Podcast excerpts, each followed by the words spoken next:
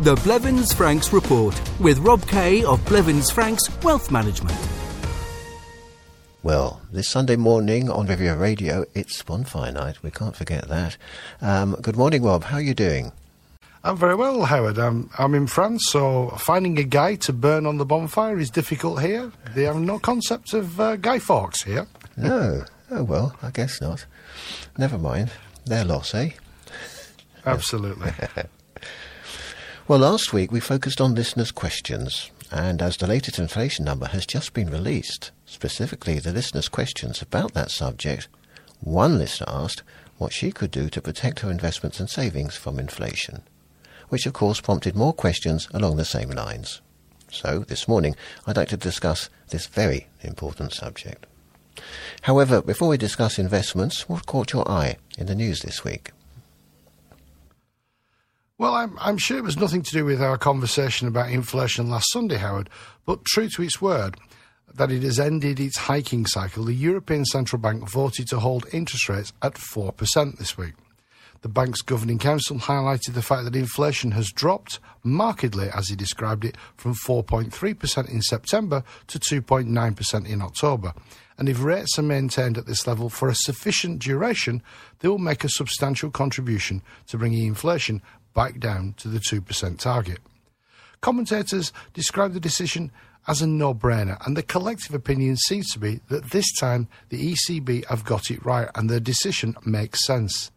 Signalling higher for longer is also a very smart move because it will encourage markets not to anticipate rate cuts too soon, so when they do come, they should have the maximum impact. There could also be an opportunity on the horizon for second homeowners if MP David Labaron of President Macron's Renaissance Party gets his way. To solve what he described as a housing crisis with prices that are way too high, he has proposed a radical solution to encourage the owners of second homes to sell their properties. He is advocating the temporary suspension of CGT, capital gains tax, on the sale of second homes. Laborum believes lots of people are simply keeping hold of properties because they have to own their second homes for a full 22 years to avoid CGT and also 30 years to avoid the investment social charge. Now, he specifically said he was not aiming this at foreign owners because we don't want to make our foreign friends flee because they contribute substantially to the French economy.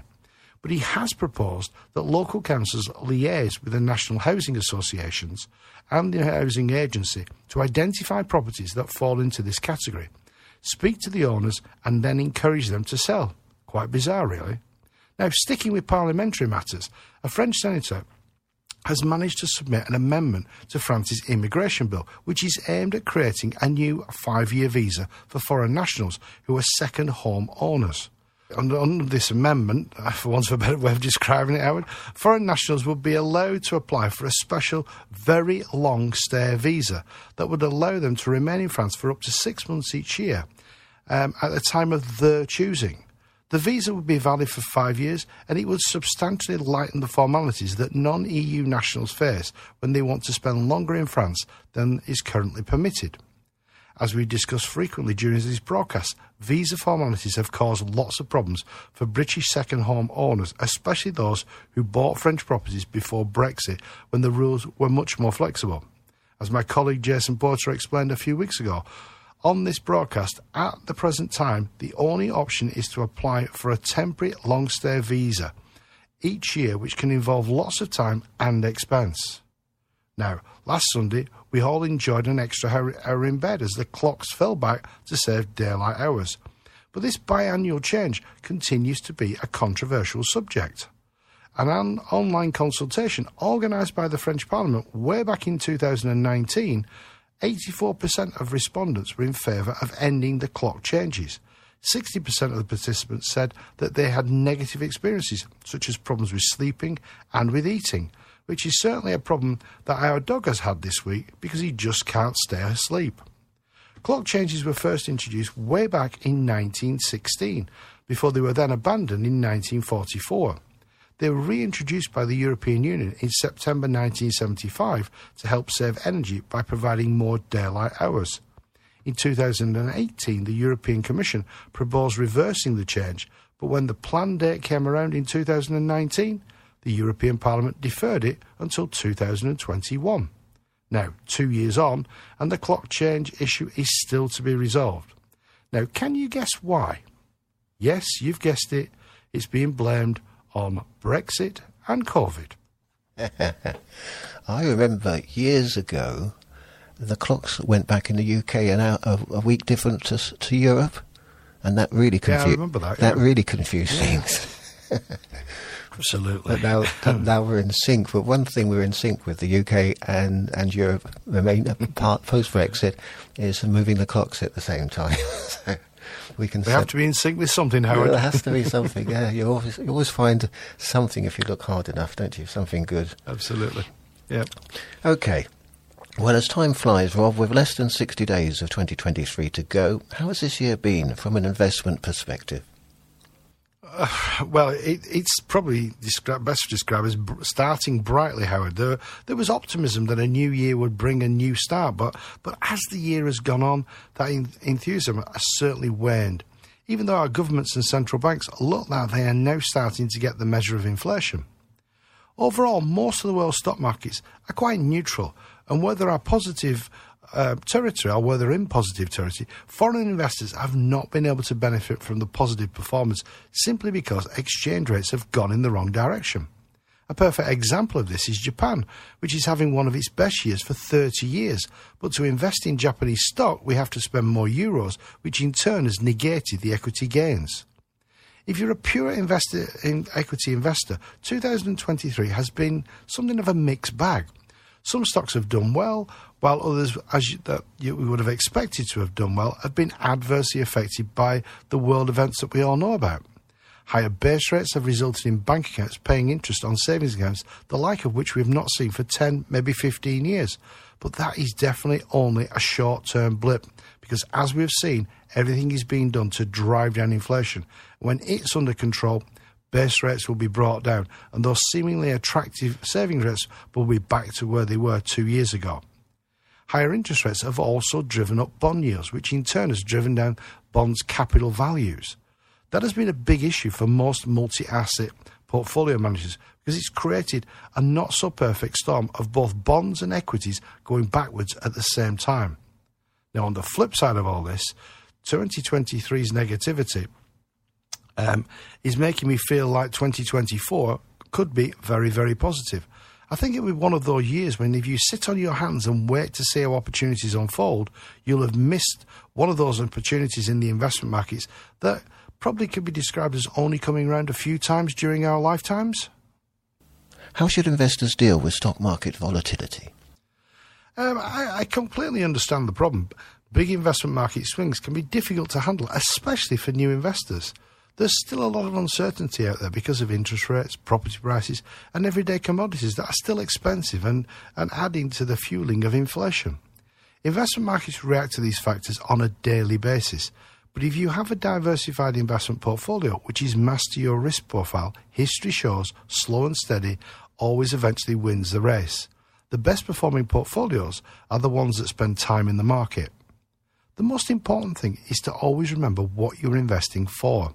We can't avoid short term volatility, but if we have a long term time horizon, historically stock markets go up and you need to have the discipline to stick with your plan. Every longer term plan is affected by market conditions. Dips and corrections happen, they can't be avoided. As regular listeners will, will have heard me say many, many times before, the media must continually write and rewrite attention grabbing 24 hour day headlines, which can be easily uh, turn your head, and uh, you know, especially with scary sounding events such as um, economic bubbles, bear markets, market crashes, corrections, death crosses, and the flavour of the month right now is that word recession. We also can't ignore the fact that when investment markets drop, investors are presented with a unique opportunity to invest. If you're sitting on a pile of cash, now could be a very good time to get that cash working harder for you. It's impossible to predict if the stock markets will be positive in 2024, as I mentioned earlier, but the best investors in history have not been able to time the market. The best advice is have a plan, stick with it, and keep on investing. Turning to James, I assume these difficult markets have made reviews especially difficult this year. Yeah, it's not nice having these conversations with clients when markets have fallen, but overall, our clients are very understanding. The majority have had investments for some time, either with us or with a previous advisor, and understand that there are good years and bad years, but over time, markets go up. I, I find it really helps when reviewing a client's situation to not just look at the 12 month performance, but also go back to the start to show how much was initially invested, withdrawn, and the current valuation, as often there's still lots of profit that's built up over time. And even after a difficult few years of investment markets, this often reassures clients that they've made the right decision to invest the funds, but also to re- remain invested through the difficult times.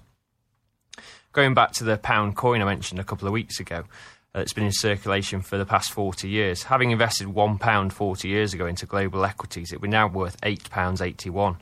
Over this time, we've had Black Monday in 1987 when the Dow Jones International Average plunged almost 22%, the biggest single day decline in stock market history. We've had the dot com bubble burst in 1999 2000, the 2008 financial crisis, and then recent years following COVID 19. Yet there has still been significant growth over the total period. Um, so really, meeting meeting clients and, and, talking this through with them is is very important and provides huge comfort. I met with some clients last week that told me because of what they've been reading in the news, they were scared to look at their portfolio valuation and were nervous to come and see me. Once we finished the meeting, they told me how relieved they were having, spoken to a professional, and not just sticking their head in the sand. Their portfolio has fared much better than expected, and there's still a lot of profit since they invested, which which they hadn't thought about. Is there a way to predict which asset class will perform best over a specific period? No, there's there's no way to accurately predict how each asset class will perform year on year. For example, real estate was one of the worst performers in 2020, but was one of the top performers in 2021.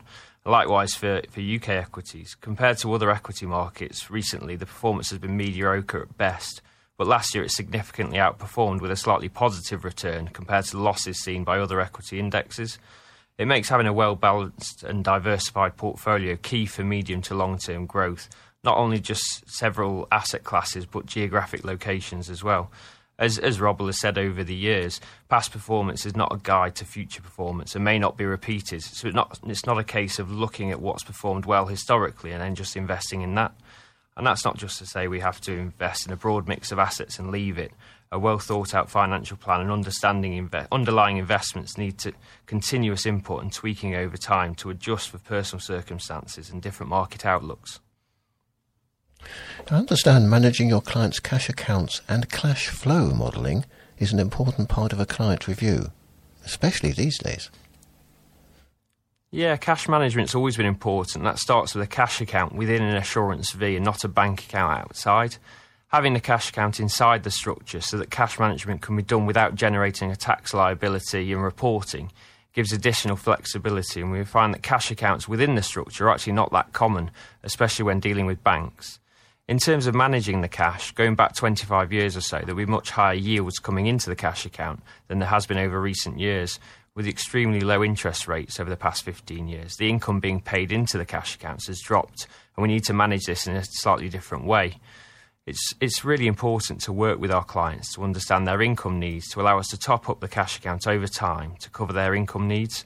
As I said, the yields coming into the cash account have decreased, so now we need to look at the additional, or look to take the additional profit we're seeing from within the funds and at appropriate times. We look to do this when there's profit and not move money to cash for investments while they're down. For some clients, this even makes them feel more comfortable investing in a slightly more adventurous way than they otherwise would, knowing they have the cash buffer to one side ready for upcoming withdrawals that has been taken from growth when available and not just taking money when needed, no matter what the portfolio is doing. You mentioned cash flow flow modelling, and it is a useful tool. As anyone taking income from their investments want to know that, that it's sustainable, really, and, and how long it will last. For example, some clients like to make sure that their income that they are taking doesn't significantly reduce their valuation over time, whereas others, others are happy to use growth and capital to fund their income and, not, and want to know approximately when their funds will run out. For others, it given, gives them a bit of a guide, really, of how much income you can take uh, and, and, plan future withdrawals accordingly. Uh, so it's something that not all clients need, but a handy tool to be able to provide when, when required and goes hand in hand with the strategic financial planning we undertake. I suppose it's horses for That's, courses. It is, yes, it is. Last week, Rob, you referred to compounding. Can you explain what this is? yeah, absolutely, Howard. Um, the best description is probably um, something that Albert Einstein uh, referred to. He called compounding as the eighth wonder of the world. And he is supposed to have said, He who understands it earns it, he who doesn't pays it. If I offered you 1 million euros or a magic euro cent coin, which doubles in value every day for 30 days, most people would probably take the million. But that would be a big mistake because that euro cent that doubles every day will be worth more than 5 million euros on day 30. After the broadcast, get a piece of paper and try it out. If you do the exercise, you'll see that in the later stages, the effects of compounding are breathtaking. Now, in the early years, the impact is a little bit more subdued. On day 10, the, the magic euro cent is only worth 5 euros. By day 20, it's north of 5,000. But in the last three or four days, that's when the vast sums are made. To maximise the benefit of compounding, we need to keep fees and taxes to a minimum to ensure as much as possible gets reinvested. But if you can add more to the pot, then compounding goes up to another level. If you invested 5,000 euros, then add 2,000 a year and it grows at 7%. You'll have half a million in 40 years, but over a million just 10 years later. If you invest 2,150 and achieve 7% growth, you'll have a million in 50 years. But to do this over 15 years, you would need to invest 34,000 euros every year.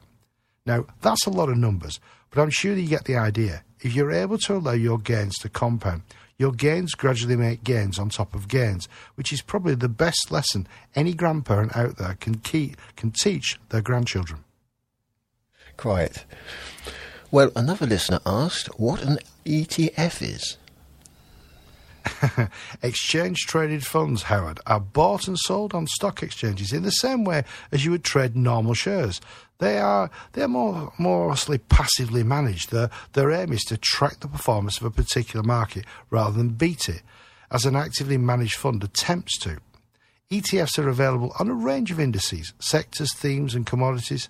Index providers are continually launching new indices for us to track. Now, because they are largely passive, ETFs tend to have lower fees than active funds. And because there has been so much competition between providers, that has driven the prices down even further. ETFs come in two main types physical and synthetic. A physical ETF invests in the asset it tracks. For example, an FTSE 100 ETF will invest in FTSE 100 stocks in proportion to their weighting in the index itself. A synthetic ETF agrees a swap with a third party, typically an investment bank, which agrees to pay the ETF a return based on the index's performance. Many investors prefer ETFs because they see them as less vulnerable to unexpected risks, such as the dangers that the counterparty to the swap won't pay out. That said, UK or European based synthetic ETFs must hold collateral to, to back these swaps, which means the risks could be very limited. Finally, can you remind us how easy it is to miss the best days when investment markets move? James touched on this before. Um, trying to time the market has got plenty of risk, but but maybe the biggest risk is probably the risk of missing out. Exiting the market to reduce risk during during a downturn um, in that market can mean missing some of the biggest rebound days. To put it another way, by selling when the market is near the bottom, you can easily miss out on the best upside. Morningstar recently published the results of analysis they had carried out on the reasons why investors have missed out on performance over the past 10 years. Their findings were quite sobering. If you stayed fully invested for the whole 10 year period, your investment would have doubled in value. However, if you'd missed out on just the best five days, your return would have reduced by 40%. And if you missed out on the best 10 days, you'd have missed out on 60% of the overall gain. That still means you would have made a 40% gain over that 10 year period, which we shouldn't forget was far better than what you would have achieved with a cash deposit, cash deposit, despite what cash deposits have paid over the past few months, maybe a couple of years. But, and it's a big but, if you missed out on the best 30 days during that whole 10 year period, that's less than 1% of the whole period. Over the last 10 years, your investments would have been underwater. They would have not made you one single euro cent. As I said, I found the results quite sobering and a timely reminder that jumping in and out of the market rarely works. These days, bespoke investment planning doesn't need to be expensive. It should form part of our overall strategic planning. So, to understand how having your own bespoke strategic financial plan can improve your life, call Blevins Franks and arrange to speak to one of our local Blevins Franks partners. The initial discussion is complimentary, so call today to arrange a call or a face to face meeting. Our telephone number in France is 0493 001780. That's 0493 001780. And if it's more convenient to contact our Monaco office, the telephone number of our Monaco office is 97775574. That's Monaco 97775574. And if you'd like to know more about Blevins Franks or if it's easier to contact us via the internet, visit our website, which is www.blevinsfranks.com. Many thanks, Rob. We'll talk again next week. Thank you very much, Howard. Look forward to it. Have a great week.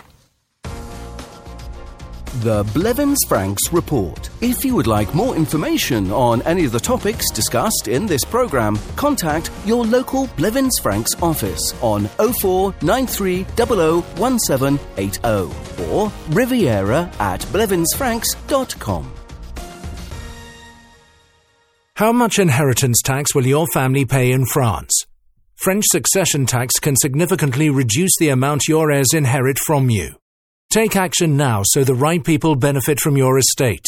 You may not realize how much tax you can save by having a succession health check. Talk to the specialists at Blevins Franks for personalized and effective solutions. Contact Blevins Franks on 0493 or visit blevinsfranks.com.